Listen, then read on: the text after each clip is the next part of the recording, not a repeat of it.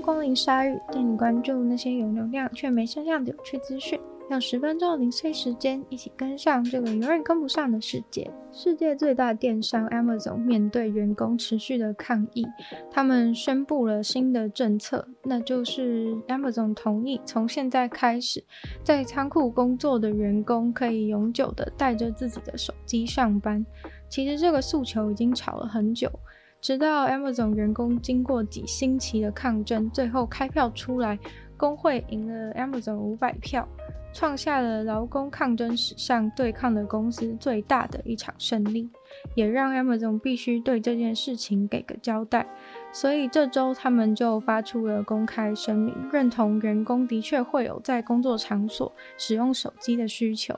而且过去两年的暂时实施。也证实了可以这么做是安全的，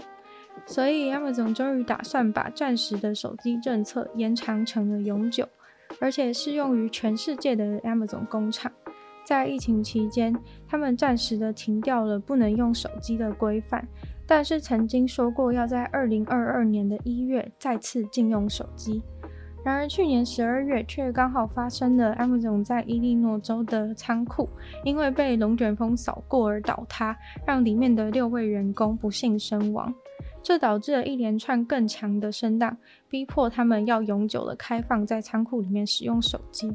如果有手机能够及时求救的话，那六个人也许不用死。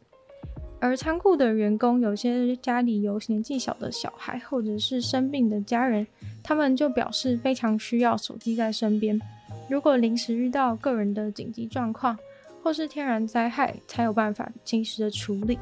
虽然 Amazon 的工作环境还是令很多人堪忧，但是对于这样一个反工会的大财团来说，这次宣称永远不会再禁员工带手机，应该已经算是一个大进步了。不过，员工也担心 Amazon 放掉了禁手机来管控员工，是不是会在各个仓库采取新的措施来监视员工的一举一动？纽约的 Amazon 工会成员表示，虽然这次的成果很令人开心，但是放弃这条规定，Amazon 也没有少一块肉或损失什么，而他们真正需要的是调薪水。在美国电影史上辨识度最高的一套衣服。蓝白格子的吊带裙是当时一九三九年《绿野仙踪》这部电影中桃乐丝的经典服装。几十年来，其中一件桃乐丝裙子被以为消失在美国天主教大学里面，好像是在一九七零年代的某次借给了戏剧系之后就不见了。结果就在去年，他们整理办公室的时候，发现这件裙子就被塞在一个旧鞋盒里面。你可能会想说，办公室是几十年都没打扫吗？好像就是这样。但无论如何，这件裙子即将要被拍卖了。这件裙子和这部电影是很多人心中美好的童年回忆。据说这个裙子戏服当时做了好几套，现在还在的只剩下四套，而其中只有两套是里面的那件白色上衣还在的。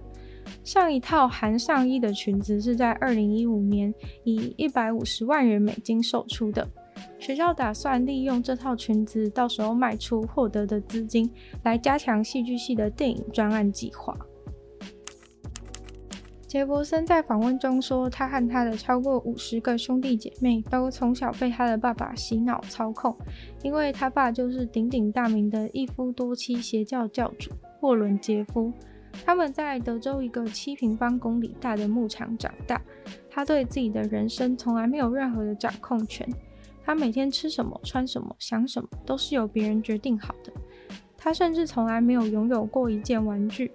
自从他和他的妈妈还有妹妹逃出邪教，已经四年了。外面世界的人都把他们当成是受害者，但是他不希望这样。他希望透过自己过往的经验，可以给自己一个更光明的未来。他从邪教逃出来的时候，还把自己的姓氏给改掉。后来，他们母子三人还参与了最新的犯罪纪录片采访。杰伯森说，他最早的记忆是三岁的时候，他们原本在科罗拉多生活，他爸爸却强迫孩子和母亲分离。当时他还小，不懂为何要离开妈妈，去这个叫做对西安牧场的向往的地方。到了那个牧场之后，他们就住进了一栋超级大的房子，几乎可以说是一个像旅馆一样的建筑物。六个月后，妈妈才到牧场这边和他们会合。在这边的小孩子们每天都要早上五点就起床，帮忙做早餐、清洁整理之后，就要到牧场去工作。四岁的小孩就会被指派到花园里面工作，直到中午他们才回去准备午餐，然后再继续工作。小孩们完全没有任何娱乐可言，没有网络、电视。邪教教主创造了一个与世隔绝的世界，控制他们所能接触到的任何东西。教主爸爸的影响力大到，即使他本人已经在二零零六年入狱，他的教堂还有支持者和家人还在持续的运作中。这位教主最后是在一个例行的路上临检被抓的，事由则是他在犹他州和亚利桑那州所犯下的猥亵未成年和强奸罪。但是，即使二零零六年的时候他已经被捕，二零零八年他所拥有的那个牧场又传出线报，说有未成年婚姻和猥亵未成年的情况发生，然后警察才得以去把那个牧场给抄了。发生这件事情的时候，杰弗森才七岁。他爸爸被抓去关的事情，大人跟他解释说，是因为爸爸在做神的工作，而恶魔在跟他对抗，所以他才会被抓走。在那个牧场里，他要叫一些十五岁的女孩子妈妈，因为他爸爸都跟十二岁的女生结婚，然后叫他叫他妈妈。最后牧场被抄家的时候，有四百多个小孩被从那个牧场带走，并且强制与父母分离。杰佛森和他的妹妹则和母亲分离了六周后，经过判断，觉得他们 OK，就让他们重聚。不过，杰佛森可能是天选之人，在这样的环境下还有独立思考的能力。他从小就怀疑为什么爸爸说有色人种都是坏人。不过，他倒是到逃出去才知道，原来跟十二岁的女生结婚是违法的。他最后还是非常感谢妈妈，在经历了这么多之后，勇敢地带他们逃出去。新的研究显示，关于什么狗品种会有怎么样的个性，完全就是一个迷思。通常大家都对各种狗有不同的个性刻板印象，但是结果这好像完全没有任何科学根据。关于狗品种与个性特质之间关系的都市传说，大约出现于一百六十年前。相比狗成为人类伙伴的一万四千年相比，这是一个很新的理论。研究人员本身也非常喜欢狗，所以才想要知道这题的答案。使用了大量的数据去做资料分析以后，却发现完全没有办法归类。调查了一万八千只狗的主人，分析了两千一百五十只狗的基因，发现大概只有像哈士奇、会狼嚎这种等级的特质是与基因相符的。但像是大家普遍会觉得哪种狗比较凶啊、有攻击性啊，或是哪种狗比较友善等等的部分，却是完全找不到基因上的倾向性佐证。